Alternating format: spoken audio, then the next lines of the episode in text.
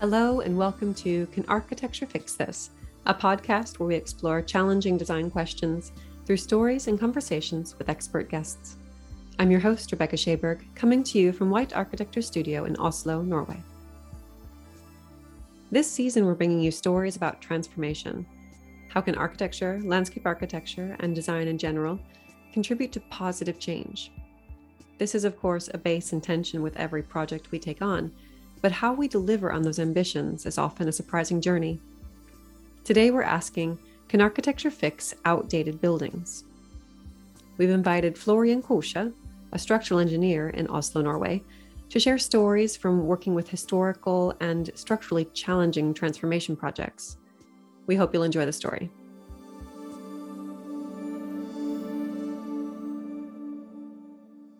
Florian Kosche is a structural engineer in Oslo, Norway. He is the founder and owner of DIFK and has been involved in the design of many of Norway's most prominent and structurally complex projects over the past two decades, including the Holmenkollen ski jump, the new Deichmanske Library, the new Munch Museum, and several tourist road projects, just to name a few. In addition to these large public projects, Florian's company has a particular interest in transformation projects, DIFK has worked with a number of projects where seemingly outdated structures are re engineered in order to give the building a longer lifespan and often accommodate a new program. Florian Kosche, welcome. Thank you for having me. All right. Now, you've been working in Norway and Scandinavia for more than 20 years. And as I said in the intro, your company has delivered the structural design for some of the most exciting building projects during the last decade or so. But today we're going to be talking about some of the reuse and transformation projects that your company's been working on, which are maybe not as flashy or heavily promoted as some of these big public projects, but are in some ways even more interesting than the new build projects. So I'd like to start by just asking what makes this part of the project or profession particularly interesting to you? Um, first of all, we have been working with these kinds of projects um, a long, for a long time. Uh, rehabilitation is nothing new that has been done over the centuries and to different degrees and uh, has always been part of the business. Now, um, we uh, focus more on this today because uh, out of um, concern for the environmental uh, impact that our profession has. And is this based on some internal research that you're doing, or are you taking this from kind of what's happening in the field in general that is rehab becoming more of a, a sustainable topic? We, we have been working on a, a huge timber project in, in Sweden, mm. uh, the Skellefteå Kulturhus, mm-hmm. Kulturhus. Uh, together with white architects. Actually. Exactly, mm. together with white architects uh, a very interesting building, very innovative at that time in 2015. Uh, a huge uh, timber structure with um, a very um, mixed use, complicated programs and functionalities. Mm-hmm. We pushed the limits back mm-hmm. then. Mm-hmm. After that, we asked ourselves how much did we reduce the impact of this construction uh, on the environment? And we we started to look at CO2 emissions in a global context. Mm-hmm. Uh, we can compare on a part to part context, and we can look at it globally too. Um, after a lot of internal discussions, uh, because we're very interested in this environmental topic, we, we, we made our own list based on the research, based on a uh, top down approach where we looked at what are global CO2 emissions. Mm-hmm. What can we as a profession actually affect? Where can we have an impact? Mm. Uh, we, we, our list became improve energy performance of existing buildings. Mm-hmm. Has a huge impact. Mm-hmm. Reuse existing buildings. Mm. That's what we're talking about here. Material optimization is new for new uh, for new buildings. If you build less, it has less impact. It's very simple. Mm local fabrication, short-term transportation has a has a major impact. We say high timber content. Okay. So we don't necessarily, based on our analysis, timber is very helpful, and very important. But there's also other things that are mm. um, more important sometimes. Mhm. Further, it's reduction of fossil fuels on construction sites. And then it becomes a bit more political. We, Mhm. we learned in the process that uh, working with the environment is not something that you can necessarily fix in one building. Mhm. It's always a contribution to something. So that Skellefteå uh, uh, project was a huge timber project, but Mhm. then we understand that Sweden only has 0.11% of the global CO2 emissions. Yeah. And then we understand that our building cannot solve the Mm. climate crisis. Mm. We find out that an understanding of the climate, global climate uh, gas emissions is lacking in the profession. We Mm. don't really, and we all talk about it, we all know, but what does it mean? Uh, how much do we actually emit as a person? And what does the sector emit? And what, What- can we change? What room do we have really Exactly. to make a, a, a difference? Exactly. What can we do within our practice? Mm. And uh, then the we believe that the, the the solution will be political. It will be Mm. many Mm. um, measures together that will make Mm. a change.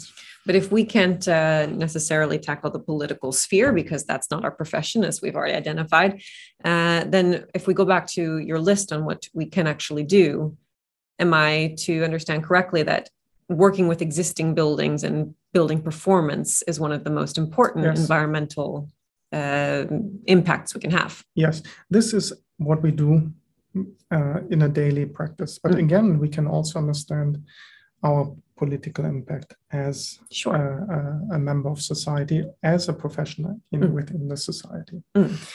Um, reuse of existing buildings in Norway, there has been a number um, stating that about 50% of all the office spaces are not rented out. They're Yeah. not in use Mm. today. Mm. That is um, difficult given that we build new uh, offices. Mm. And uh, there are reasons for that. Uh, offices are not more uh, not representative anymore of technical functional mm, problems. Um, but this is where we see a potential. Mm. So we want to focus more into the existing buildings than um, pushing uh, new buildings. Mm. The there is a downside to this approach. Um, I discussed this strategy with uh, a PhD student from Sweden, and he asked me, Well, mankind will increase. We Mm. will have more people. More people will move to Scandinavia, to these areas here. Mhm. You can't put them all into existing buildings. Mm. There will be new buildings that have to be built. And that is a very valid argument. And then he he asked me, yeah, "What is your solution for that?" um, I'm still thinking about it. Okay. I have no. I think there will need to be a mix Mm. of all of this, but uh, f- more focus on existing buildings is a good thing. Yeah, yeah but it will always be a mix then, because we will need new as well. We will. Uh, mankind will increase uh, well Mhm. into the 2050s, Mhm, mhm. and then it may Mhm. decline a bit. But since today we are talking about transformation, then we can focus a little bit on uh, how you've been developing this rehabilitation side of the practice. And as we said, you are a structural engineer. You're a bit of an artist in, within that field. So uh, I normally am talking to architects, but I thought it was an interesting conversation to have together with you because you think kind of differently about structural engineering. And um, I wanted to ask when you're working with some of these projects that are perhaps structures from maybe 100 years ago or more, and these structures have since been modified and renovated and added on to, how do you establish a starting point for calculating the building's technical performance and what it could potentially tolerate further in its lifespan? the the main concerns uh, with existing buildings is usually level height. Mhm. Um, if it is very tight, it is hard to get daylight in. Mhm. Uh, so, so the, the the level height is basically the first question. Mhm. Um, we have basically no tools to increase the level height Mm. if that is not has not been planned for, um, which is usually never the case. Mm.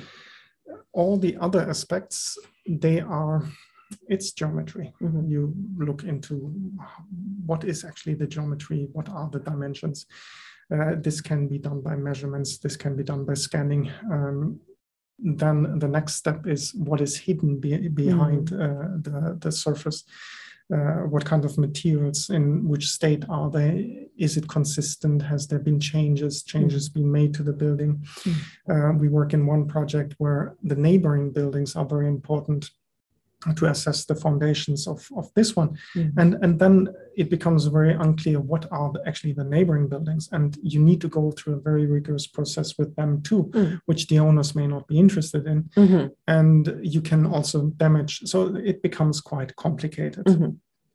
um, we we use a conservative analysis approach Mhm. um, general engineering principles which we know work which are safe and then we try within those to argue in a reasonable way Mhm. And where we don't know we do testing Mhm. uh, so material testing on, on on a small level but it can also be component testing Mhm. Just to see how individual things are acting and then kind of scaling that up to the whole. Yes, Mhm. if uh, that is in basic engineering testing uh, by destruction, and then see how we can apply that to the whole building. We have good methods for that. Mm. What is interesting in the next step is monitoring buildings.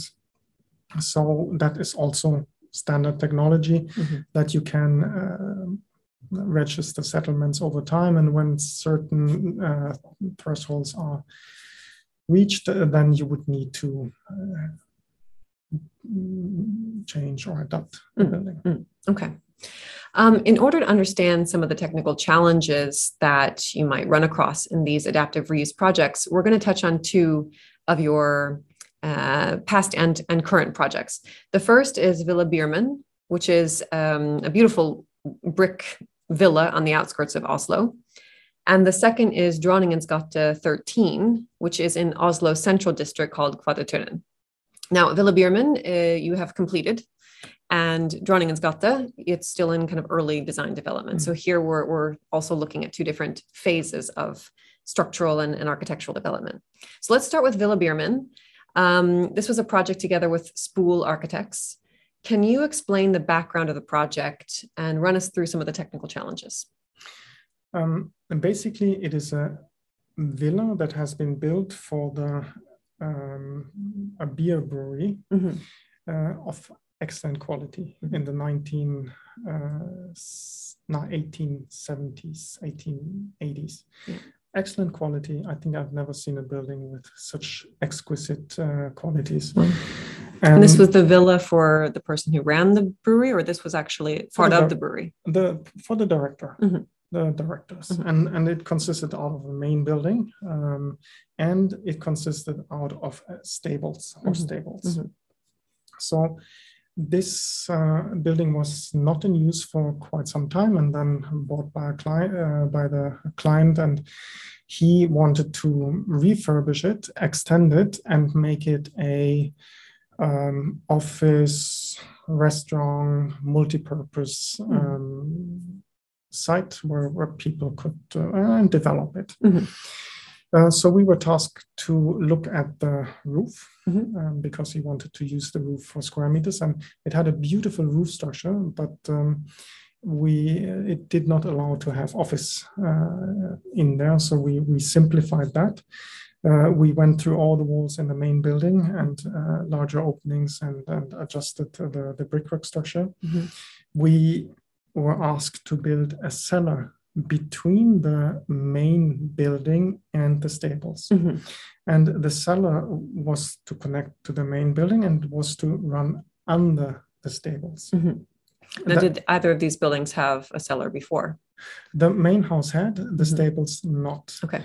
And so that is a little bit an uncommon task. The Mhm. cellar is not very big, but the the need was if you could not build anything uh, in between the buildings on the outside or Mhm. like above ground Yeah. because uh, that has uh, impact on the historical appearance. So it had to be in the cellar. That's the reason why. and there we could build technical rooms and uh, also support functionalities, lifts, and, and so on. Uh, now we had to build the cellar under the existing uh, brickwork stables, and the the only and the cellar was also bigger than the stable. So the only way was to lift up the building or make the building float, remove all the soil underneath, Mhm. and then cast the cellar underneath the floating building, and then put it back onto the cellar. So it's almost two structural assignments in one because one, you have to make the thing float, and then you have to put on a, a structure that will be permanent and then take away this temporary floating Yes. structure. Mm. Yeah. Um, we call it temporary structures. Mhm. So, so, but um, it, it staging becomes very important. Mhm. Um, what operation do you do when? You need to be make sure that uh, the global stability is always uh, okay, Mhm. and you need to make sure that it's safe to work in there. Mhm. And um, that the building is not being damaged by the construction process, Mm. no cracking and so on.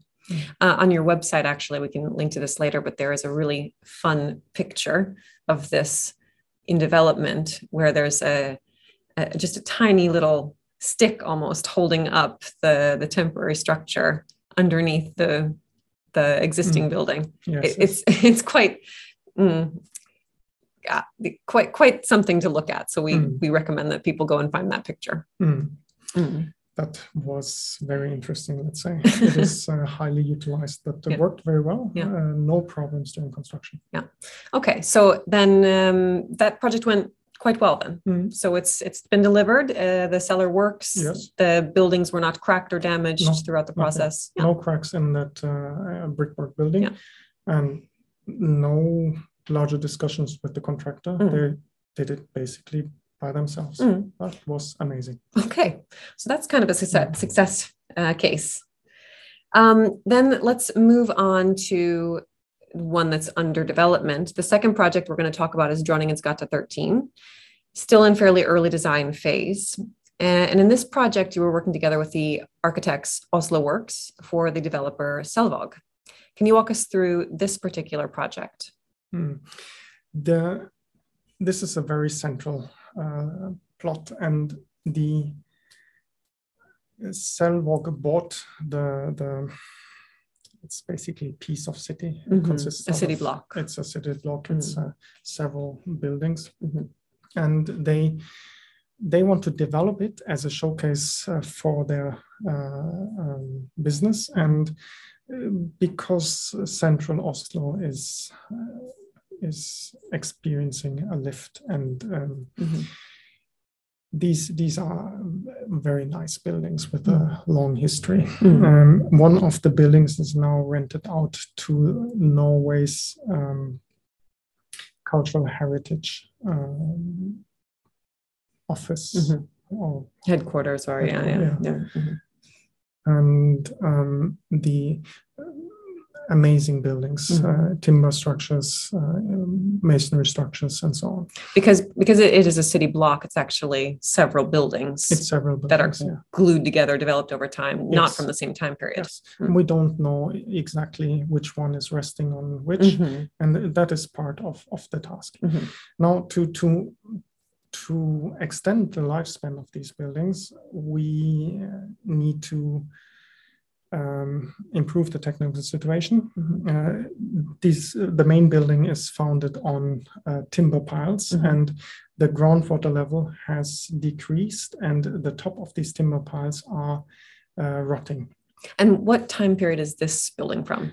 Um, 1790. Is that the oldest building on the plot? No, um, the, the older ones they date, date back to the 16th century. Oh my goodness. Yeah, Mhm, so it's it's, it's a nice mix. Mhm. Um, there's also the the old war school mhm.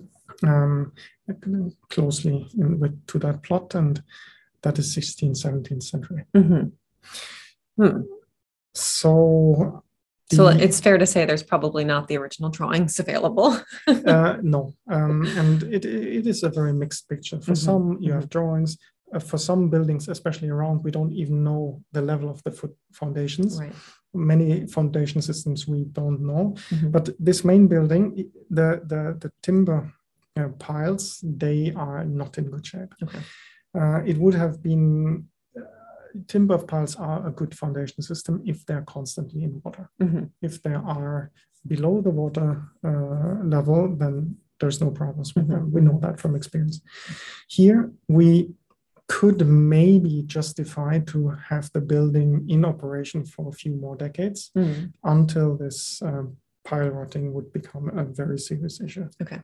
So the the the client understands that they need to basically do a refoundation job at some point. Mhm. Now, in addition to um, make this area more attractive and to to yeah make money, they want to add uh, levels with um, housing. They want to add housing on top Yes. of a. Three, Office. four levels of Mhm. housing, which Mhm. is a lot uh, Mhm. for an existing building. Usually, we say one or two levels that should be fine to add, but to add three, four levels that that is um, difficult. Now, that would mean you would really need to replace uh, the foundations. You would need to make a new foundation, and then at the same time, you could make a new cellar to run technical systems to allow for support surfaces and so on Mhm. under the whole block. Mhm. Now, to to build a cellar under an existing building inside a city fabric is a complicated uh, Yeah. endeavor. A little bit harder than a villa on the outskirts. Yeah, and I mean, you you you had access to the building Yeah. from all side corners around, Yeah. which is not possible here. Mm. Um, so we developed uh, quite interesting uh, discussions with the um, with the contractor. Was very early on board Mhm. um, to solve this in in a unique way. It was quite interesting. We, we came with a proposal, and then we walked through all the alternatives, and basically we came back to that original proposal with a few uh, Mm.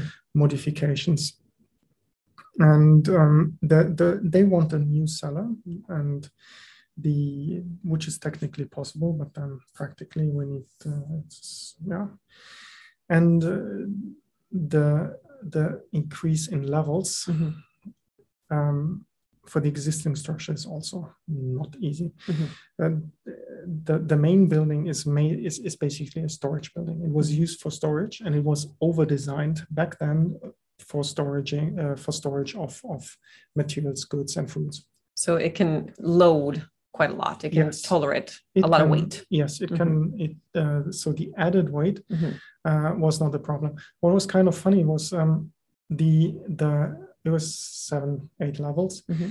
and the we checked the strength of the or I calculated the strength of the timber columns um, if we would not take fire requirements into account, the structure would be okay. Mhm.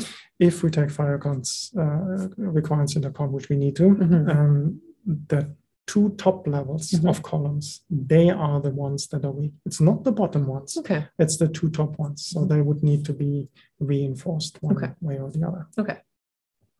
So not such a bad case actually for adding on some extra floors in central no, Oslo. No, no, no. That was basically why we could do it. And Mhm, it's- it's- I mean, each building needs individual um, Assessment, solutions, and uh, the assessment is usually very different. So you, you need to keep an open mind. Mhm, mhm. Suddenly, you can just add.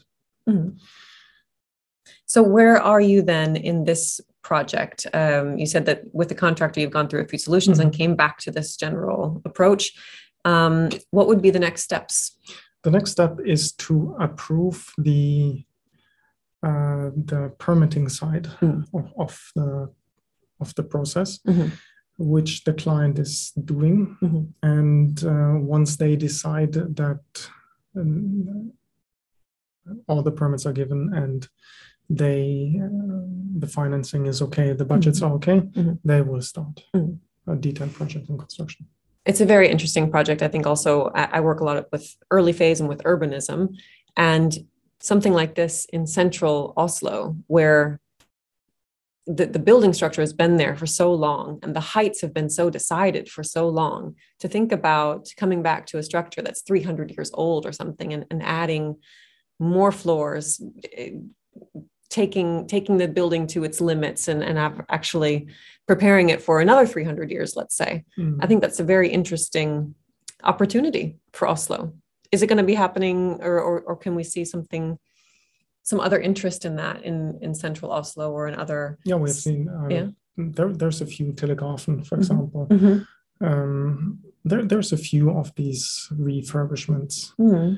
and they I, I, would almost say that oslo has a little bit of history of, of these uh, Centralen is, is another one mm. well-known project mm-hmm and um, yeah mm, okay.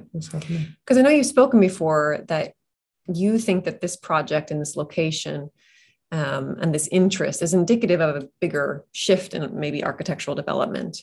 Um, what do you think has changed or has something changed in the last decade or so that makes a project like this more interesting more attractive for a developer for the city con- to consider um, than it was let's say 20 years ago uh, well, I'm not a I'm a structural engineer. Mm-hmm. I'm not an urbanist. Mm-hmm. Uh, so from my perspective, it seems for, for us uh, environmental issues are a main driver to mm-hmm. focus more on this. Mm. From a city perspective, I feel people are asking more for authentic, uh, non-generic uh, environments. They they love grown um, over a long time developed very compact structures, which basically a city is. Mm-hmm. And this this move that one had in the 50s, 60s, 70s, um, 80s, where you move out of the cities, where you have um, living quarters outside, mm-hmm. that, that is maybe uh, changing and going back into a more centralized um, way of living and working. Mm and in that in that sense, these local uh, developments make make sense, I guess. Mm. And for us, they are very interesting mm. in terms of environment on technical content. Because mm. one can say it can be a popular trend that people are just interested in coming back to city centers. Of course, Oslo has been for a while now getting rid of cars, getting getting the city center back to a kind of pedestrian focused area. And there was a lot of concern is that going to actually drain the city center of people? But it, it had the opposite effect. People oh, love yes. to be yes. in central Oslo yes, because it's it's not as noisy. It's it's not polluted. It, it's um, it's a place for people again. Yes. So one can say that that that might be a popular trend. And there's some insecurity about that. But I wonder because, like you say, you're a structural engineer, are there things that are possible now, research that has been conducted that actually means it may have been popular it could have been popular 30 years ago or so but maybe people weren't ready for it technically is there a technical development that has made this possible in terms of technical development what is new mm-hmm. let's say uh, versus 20 years ago 30 years ago there's not so much i okay. think the scanning technology okay. that has um, i mean scanning of buildings mm-hmm. and, and 3d information that that has improved a lot mm-hmm. um, we we it is very tricky uh, to assess existing buildings and to design um, additions and and uh, changes to them because they were not built necessarily to today's uh, design standards. Mm. And we have different loadings, we have different material properties, we have different fire requirements, mm. uh, sound properties, and so on. And the there are um, guides and maybe even not really standards but, but guidelines experience. And it's it's more a loose knowledge compared to let's say standards for new buildings. Yeah. Which makes it um, a, a, much more complicated field of, of work for us mm. structural engineers. Mm and um, it requires training it requires uh, experience to work with these structures and interest interest to go down yeah, that path yeah it is uh, it is true i mean the we know going into those buildings it's added risk mm. and it is um, it's also for us added uncertainty mm. and um, we like to be sure mm-hmm. things are right mm-hmm. yeah and an added investment then for the for the clients very often on the at least on the design side that it takes a bit more time to understand and to go through the development the absolutely development. absolutely and also on the construction side mm-hmm. um, usually we get the information when uh, things are torn apart when yeah. things become visible yeah. and then we need to we, the planning project is basically um, preparing for eventualities mm-hmm. and then once we start building we see what is actually happening yeah. and then we pick the the the right detail mm-hmm. for mm-hmm. the solution uh, for the situation okay okay well um then the last question I want to ask is um, how we end most of our interviews. The name of the podcast is Can Architecture Fix This? And today we've been talking about how to technically update outdated structures and transformation projects. Do you think that architecture can help fix the gap in this knowledge or even bring about some more desire for reuse of buildings rather than new build? Uh, I think architects have a huge interest in existing structures. Mm-hmm. I mean, they they learn by them. They mm-hmm. they they build a relationship to their whole profession to them and um, so the the the knowledge and the interest is definitely there i believe mm-hmm. um, the how the public um, understands existing buildings that is can be as you said it can be a trend it can be mm. something that changes with time a little bit and i, I believe here architects can give a vision mm-hmm. um, I also think that the utilization of the city is something that is not fully explored if you look at um, large organizations. Mm. Okay. For for example, um, a, a larger headquarter, a larger company 5000 10000 people mm. would not necessarily fit into a refitted building mm. because the building is usually too small to cope with this amount of people mm. they would build a, a, a green uh, site building somewhere outside hmm. um, they would not be able to live inside a city yeah okay and which is a problem for these uh, companies uh, we, we have seen that here in norway a lot where these people the the the, the workers mm-hmm. the people that are employed they they do not necessarily want to be in a huge office conglomerate yeah. they they prefer to be in the city mm. and hunting for the most talented uh, people is is look making the companies look at city uh, yeah, locations yeah, because they're much more attractive yeah for the workers yes for the workers uh, mm-hmm. uh, we've seen that uh, with the local engineering company mm-hmm. they they moved their uh, headquarters to the city mm-hmm. and and uh, very attractive mm-hmm. um, so there is a trend there mm-hmm. and i think this can be envisioned by architects. Mm-hmm. So, they, so, it's an architectural challenge to find a way to repurpose the entire city that, so that large, small, and th- that things can fit. Yes, that is one thing. Mm-hmm. The other thing is to um, develop that idea and and uh, show it to people mm-hmm. so people think this could be something for them mm. make it attractive mm. i mean architects they show visions of, yeah. of the future and and this could be part of of uh, some people's visions mm. mm. that i find uh, quite interesting and also i could see um, a, a, new competition for for for for office building project could not be a new build it could mm. also be how to find uh, different buildings within a city mm-hmm. that you can connect functionally and, and mm. logistically. Um, so a larger entity would have mm. the, the space it needs. Mm. I think there's room. Yeah, that could be a very interesting competition. Hmm. Find the space as part of the premise of the competition. Yeah, and, and hmm. instead of you're giving an old building mm. rehabilitated right, or right. you're giving a site which has uh, nothing on it yeah. and give us a, a yeah. could, there could be something in between mm.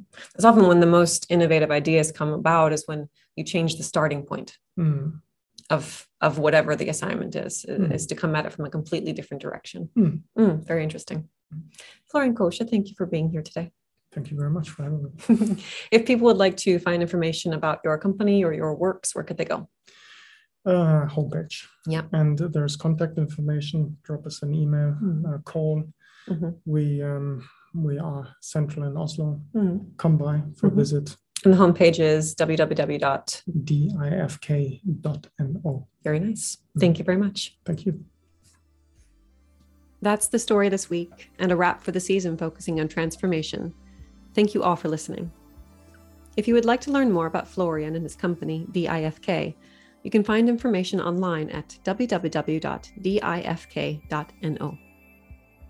Can Architecture Fix This is produced by Ingjerd van Klevan and White Arkitekter in Oslo. Sophia Benson is our managing director. Please subscribe to the podcast, and if you have a minute, please give us a rating, or even better, share us with a friend.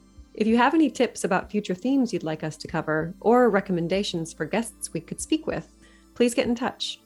You can send us an email at oslo at white.se. You can also find us on Instagram under the handle White Architecture Oslo, or visit our website at www.whitearchitecture.com. I'm Rebecca Scheberg, and this was Can Architecture Fix This from White Arkitekter.